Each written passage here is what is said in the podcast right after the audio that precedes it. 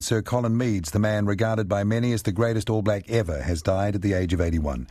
The Prime Minister has described him as a man who represents what it means to be a New Zealander. Emile Donovan reports. Nicknamed Pine Tree, Colin Meads was the mainstay of All Black scrums from 1957 to 1961. This is the first obituary I ever did. Colin Meads died on a Sunday. The news was announced early afternoon, and it could be a bit tough getting hold of people on Sundays, especially people in the world of rugby for some reason. I was a little bit worried. This was big news. I was one of very few reporters on duty. And this was the day I was introduced to RNZ's obituaries folder.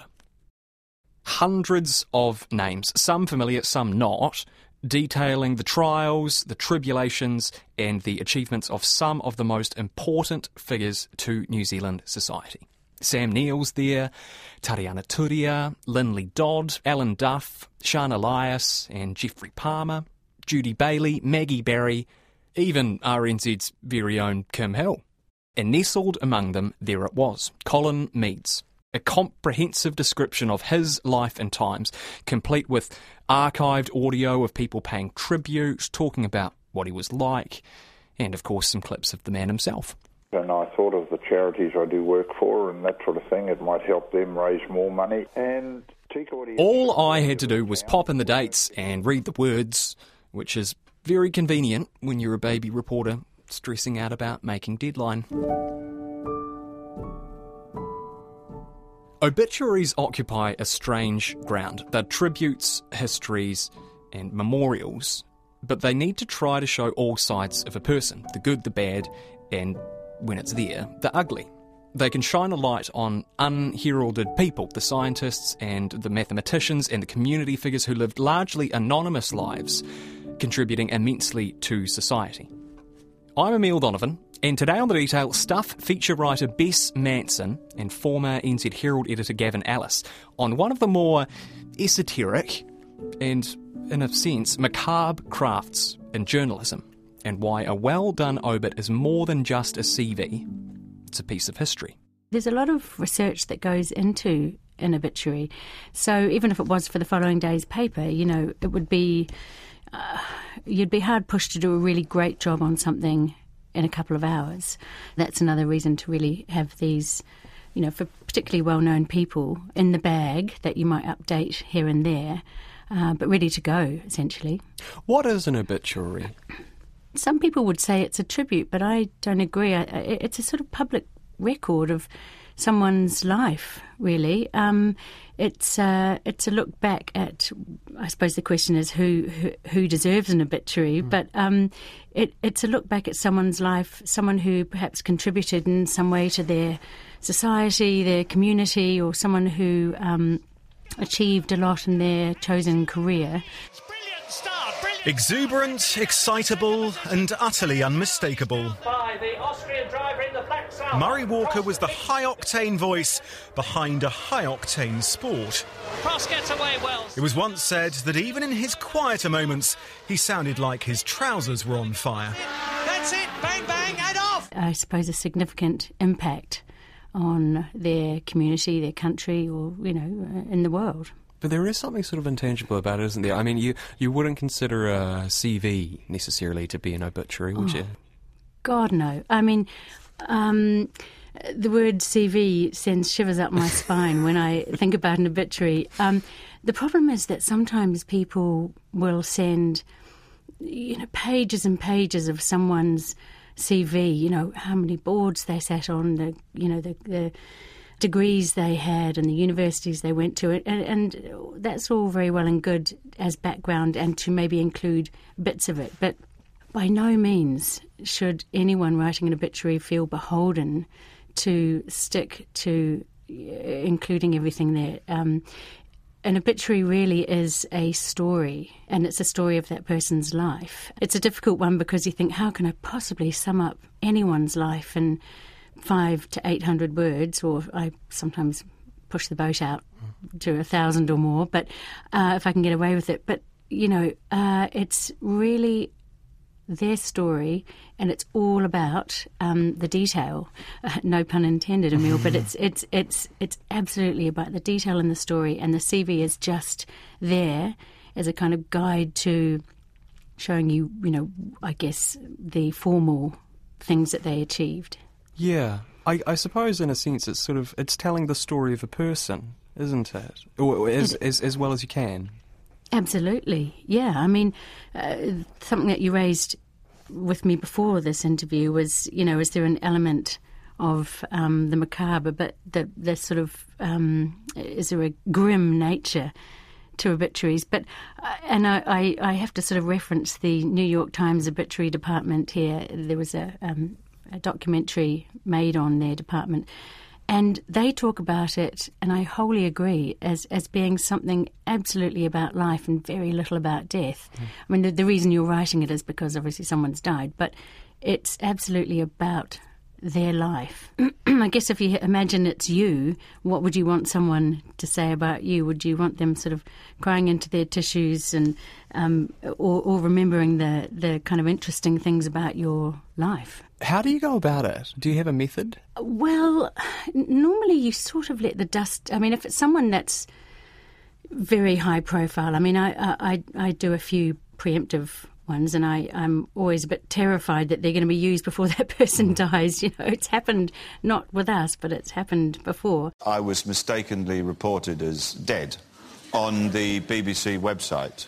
Well, the BBC, not yes. Even like that, not... I know, it was the BBC website, and it just said, tributes are pouring in for actor and comedian, musician Bill Bailey, who has died at the age of 52, which is really annoying because they got the age wrong, firstly. I was so annoyed about that. And they used a weird photo as well. I was thinking, well, no, is this the photo? You tweeted this. No. I mean, what is that? I think that is perfect for an obituary. That says, this sucks. So I always put a big line at the top, this person is alive and well, do not publish until confirmation of death. But, I mean, if it's someone, you know, someone lands on my desk, could I do an obituary on so-and-so? I will often ring a family member, perhaps, and see if they might, you know, discuss the prospect of doing an obituary, or say that we want to do one. Often people will send a bunch of eulogies, which is a really good background, which we sometimes quote from. I go to our library and look up everything to do with that person that we may have published in the past. That also means you can sort of quote from them directly, you know, from the grave now. But that sort of brings to life, I think, the story. But when you can say, you know, in a 2010 interview they said X, Y and Z.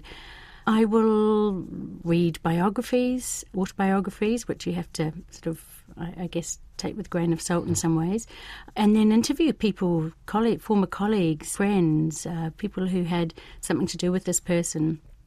And that gives you a broad overview of that person because, you know, you still have to be objective here. It's not...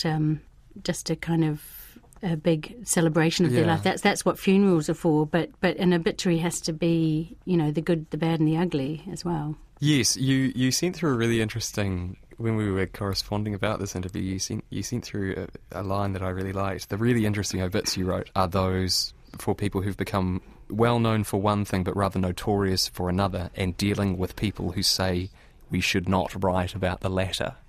It's difficult. I mean, we have a sort of ethical responsibility, really, to be objective and to tell it straight. Bernie Madoff, the convicted mastermind of America's biggest financial fraud ever, has died at the age of 82. For more than 50 years, he was famous only on Wall Street, a big money manager, founder of his own firm at age 22. But in December 2008... If you work on a trading desk, stop what you're doing for 1 second. Bernard Madoff became a household name. It's difficult when you're dealing with a family member who doesn't want you to go into that stuff. And I mean, I won't mention the particular one I was talking about, but that was someone who had achieved some quite interesting things, who went on to commit some crimes and spent time in prison, but then went on to do very good things in prison. So it was a sort of praise sandwich, really. I mean, but we had to make the call that, yes, this person was a figure of national interest, and therefore we were going to run the obituary and tell it as it was. We heard earlier that most news outlets pre-write obituaries for especially famous people. Of course, the flip side of this is sometimes those obituaries sit on the shelf for quite some time. Yes, I have an abiding memory of an obituary that I wrote. Is this the Queen Mother one, Gavin? Queen Mother, which was set in hot metal. This is Gavin Ellis, journalism academic and former editor of the NZ Herald. And it sat in a galley waiting, you know, because we did advance obituaries to drop into the paper, you know, late at night if somebody popped their clogs. Uh-huh. And it sat in hot metal in a galley for years, and she kept on keeping on, and we moved over to computer production. It went out the door and never saw the light of day. What makes a person worthy of an obituary? It varies. Some, it is purely and simply celebrity. Politicians may be recalled for what they did or didn't do. It varies. There is no set formula for why a person should have an obituary, other than I think they made a mark on the world of some sort. He was born Prince Rogers Nelson. And for a performer who went under just one name, Prince, he had an ever-evolving number of nicknames, backing bands and musical styles. One of the problems we face now in doing that is the loss of institutional knowledge in our newsrooms. You know, as the number of journalists has been, you know, cut alarmingly, as older journalists retire and are replaced by young and much cheaper journalists, we've lost institutional knowledge. So there's nobody who can look through the death notices, for example, and say, I remember in 1967 that person did this. And some of those obituaries recalling almost forgotten events can be the most interesting. You know, the people who were noteworthy then disappeared back into obscurity, but nonetheless make gripping obituaries when the time comes.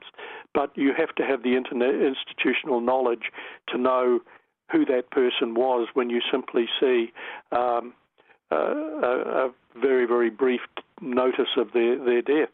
Yes, one recurring theme that I have come across as I've talk to people about this story is the satisfaction from people who write obituaries of highlighting, lesser-known people or community heroes or people who contributed significantly in less sexy areas than showbiz or politics. Oh, absolutely. And they often make the most colourful stories too. You know, when I said that that a person made some mark on the world, that mark may not have been recognised by the news media at the time, or their contribution has been quietly carried out over a long, long period of time. Giving those people the recognition that they fully deserve is a hugely satisfying thing in writing an obituary, that you feel as though you've helped to do justice to that person, given them the recognition that in life they may have been denied. He was a man with forward thinking and future vision. His Tāngahoi upbringing on his marae paved the way for an illustrious yet humble career. Dr. Huirangi Eruera Waikerepuru was a Māori language activist and trade unionist. He led efforts to secure the survival of the Māori language during the 1980s. That established Māori television, iwi radio Te Taura Whiri, Te Māngai Pāho, and the share of the spectrum for Māori. Do you have a favourite that sort of springs to mind, or if you... favourites... It's a weird word, isn't it? I suppose when you think about ones that had the most effect, I mean, there is one, and it's often the ones who die young that you feel the weight of that. Mm.